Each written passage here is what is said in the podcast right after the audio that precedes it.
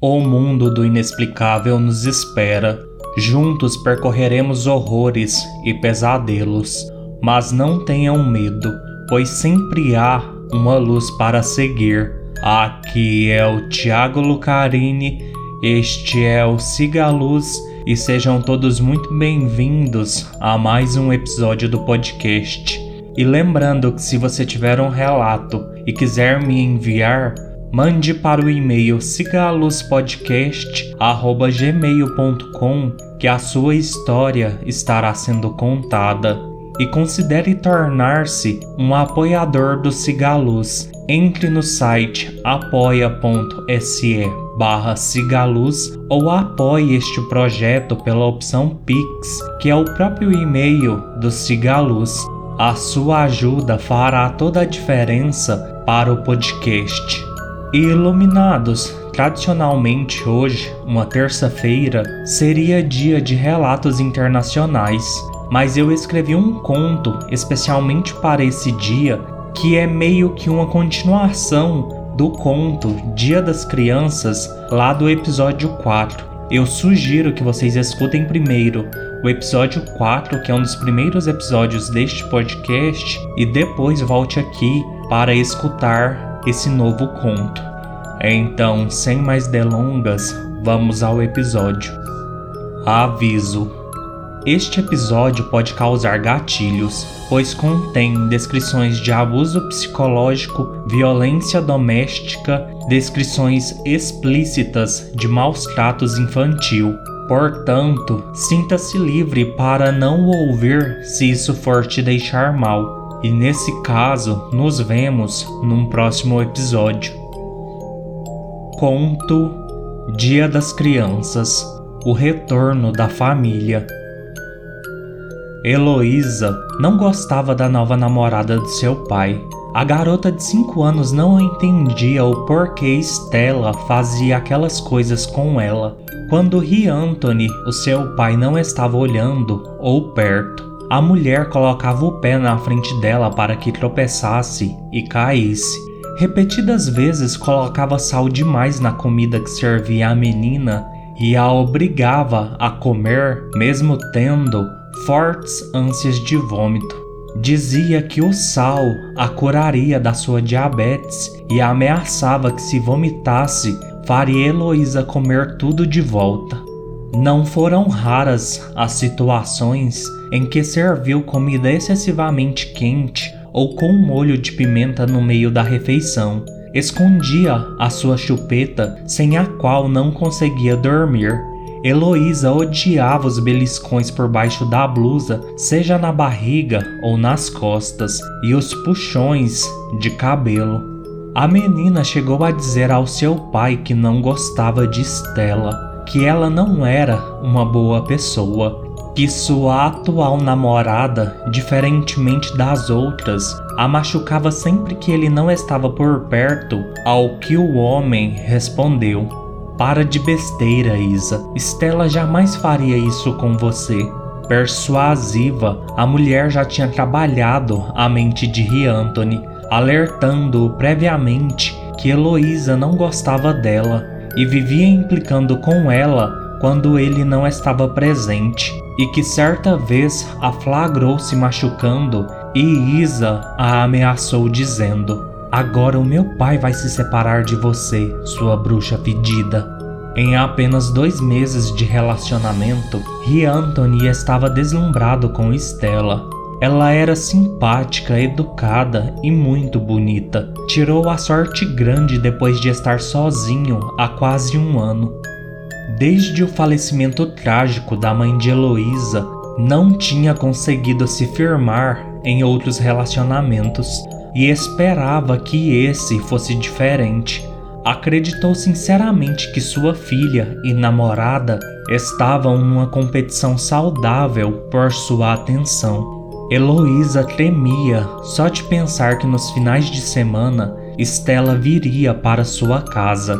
Lembrava-se que, em certa ocasião, na tentativa de fortalecer os laços entre as duas, a namorada de seu pai se ofereceu para dar-lhe banho. Enquanto esfregava seu corpo com força, dizia para ela: Seu pai não gosta mais de você. Agora ele é meu. Seu pai vai te deixar na rua qualquer dia desses, porque você é uma menina má e feia. Não é à toa que a sua mãe preferiu morrer a ter que cuidar e viver com você. Entre outras crueldades, a criança começou a marejar os olhos e Estela, sádica, pela primeira vez deu beliscões em sua pipiquita, que era como a garotinha chamava sua vagina, por ainda não conseguir pronunciar corretamente certas palavras. Heloísa chorou ainda mais e urinou na mão da mulher de tanta dor. Estela ameaçou: Se você falar qualquer coisa para o seu pai, eu mato ele e você. Entendeu? Heloísa estava muda e em choque. Eu perguntei se entendeu, sua estúpida. A mulher puxou seu cabelo bruscamente para trás. O pescoço da criança chegou a estalar. Heloísa balançou a cabeça positivamente. O silêncio imposto naquele instante impregnou na menina como uma verdadeira maldição. A partir de então, Heloísa aguentou as agressões e abusos sem dizer uma única palavra. A garota murchou e passou a ficar cada vez mais triste e retraída. Fazia de tudo para fugir de Estela, mas nem sempre era possível. Sua avó chegou a questionar sobre os roxos em seu corpo, mas ela disse que não era nada, apesar de estar tremendo. Qualquer olhar mais atento teria percebido os alertas evidentes. Cerca de um mês após o acontecimento do banheiro, Heloísa deitou-se para dormir quando de repente o seu guarda-roupas começou a emitir rangidos e sons estranhos. Viu uma porta se abrir e de dentro do móvel sair um garoto. Presumiu ser um garoto, pois todo seu corpo estava amassado, deformado e ferido como se ele tivesse passado por um processador de carne. Suas roupas estavam em frangalhos. Ele andava pendendo para os lados, como se não existisse uma coluna para sustentá-lo. Um dos olhos escorria para fora da órbita. Os lábios rasgados revelavam que dentes faltavam. O pescoço mole fazia a cabeça pender num ângulo bizarro. Heloísa encolheu-se de medo. O menino morto andou até a beirada da sua cama com dificuldade aparente. Oi, ele disse. Heloísa não respondeu. Que grosseria a minha! Eu sou Arthur, mas pode me chamar de Thor se quiser. Alguém que dizia me amar um dia me chamou assim. O garoto fez menção de estender a mão para ela mas seus ossos quebrados em pequeninos pedaços não lhe permitiram a concretização do ato. O que você quer? questionou Heloísa. Eu estou aqui para te oferecer uma existência melhor. Longe daquela mulher terrível. Thor sussurrou a última parte. Os olhos de Heloísa brilharam. Era tudo o que ela mais queria. Como? Eu faço parte da família. Nós moramos nos guarda-roupas de crianças tristes. Amanhã é o dia das crianças e se quiser, podemos te levar para o nosso mundo. Lá, nenhuma criança é ferida. E por que você está assim? Ao contrário de você, era minha própria mãe quem me machucava com sua ausência constante. Então o pai e a família vieram e me salvaram. Heloísa ponderava tudo da forma que uma criança de cinco anos podia. Lá é divertido? Thor tentou esboçar um sorriso. Lá, pelo menos ninguém te machuca depois da passagem, ou pelo menos não mais do que nesse mundo horrível. Avalie tudo, Heloísa. Amanhã basta pensar em mim, que eu volto com a família se quiser se juntar a nós. Você será muito bem-vinda e uma aquisição bastante valiosa. Tudo bem, Heloísa concordou. Até amanhã, despediu-se o garoto. Heloísa viu Thor entrar no guarda-roupas, meio que rastejando. Notou que estar de pé era exaustivo para ele.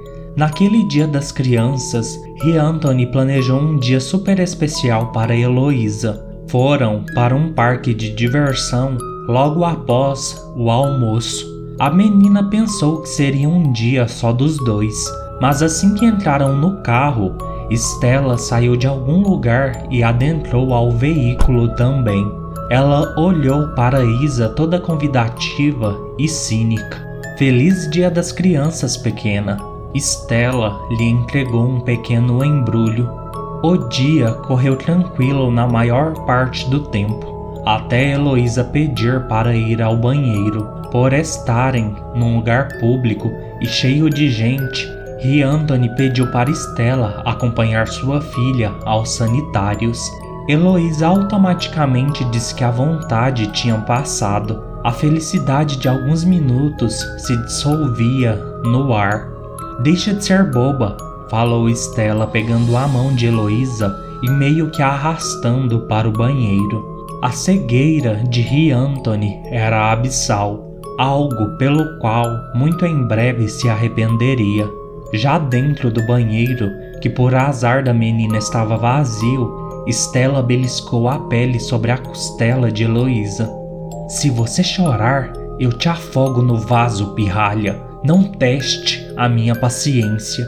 Assim que nós duas sairmos daqui, você irá dizer para o seu pai que não está bem e que quer ir embora.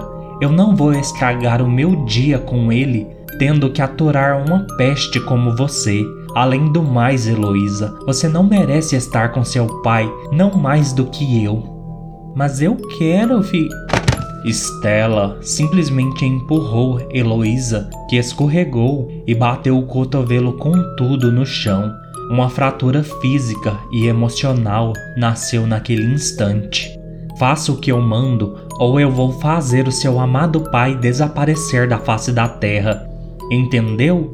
É isso que você quer, Heloísa? Heloísa desconhecia a profundidade do termo inferno, mas tudo aquilo lhe parecia bastante um tormento descomunal. Só não entendia o porquê merecia passar por aquilo. Chegou a pensar que talvez sua mãe, que morreu no parto, tivesse mandado Estela para puni-la. Assim que saíram do banheiro, Heloísa, segurando o braço, pediu a Rianthony para irem embora. Ela disse qualquer coisa sobre não estar bem, o que era um fato. Mas, Isa, nós mal chegamos. A mulher fez um gesto de negação com a cabeça para Rianthony.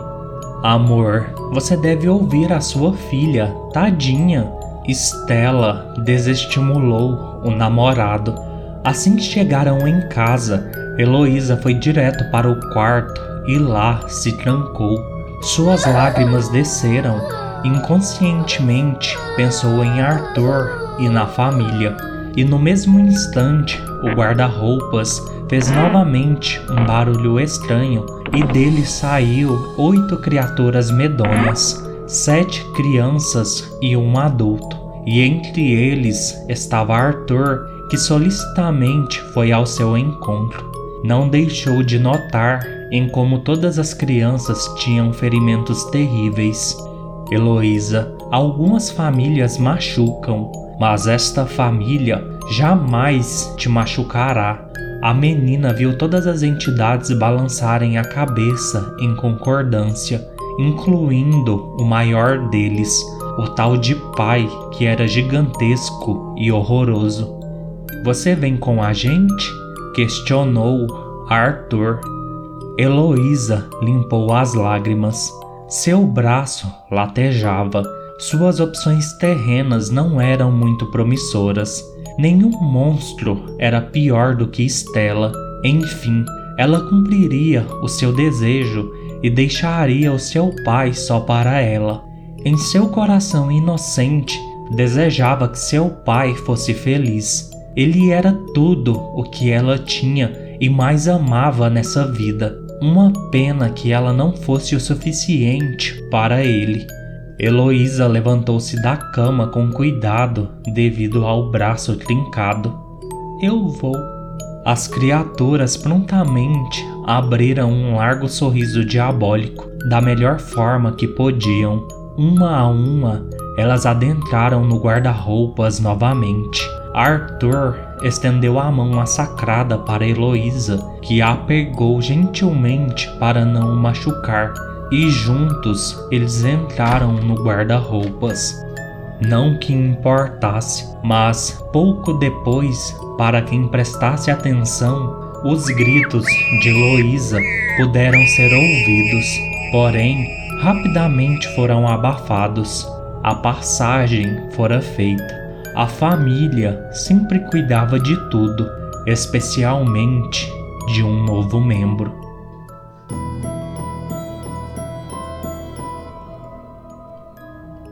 Bem, iluminados, este foi o episódio de hoje. Eu, particularmente, foi um dos contos que eu mais fiquei incomodado de escrever, de editar e de narrar. Ele é baseado no caso do menino Enzo, só que eu quis inverter os papéis, colocando uma mulher no papel de tortura infantil. De verdade, é um conto que me deixou bastante mal. Se você conhece alguma criança que passa por esse tipo de maltrato, ligue e denuncie no Disque 100. Às vezes a sua ligação pode salvar uma vida.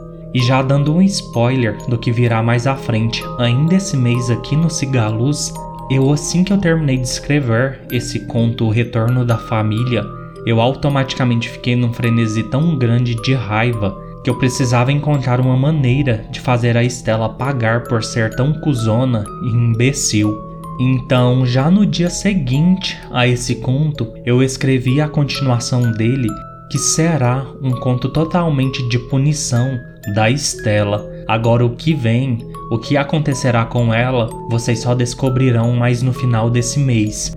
E se por acaso você não escutou o primeiro conto, Dia das Crianças, eu recomendo muito que vocês escutem, pois eu gosto muito daquele conto e ele vai dar toda a característica dos membros da família que nesse conto eu não quis descrever, assim como eu não quis descrever a morte da Heloísa. Eu já achei que o conto estava pesado demais para descrever a forma que ela morre, assim como eu descrevi a forma como o Arthur morre lá no Dia das Crianças.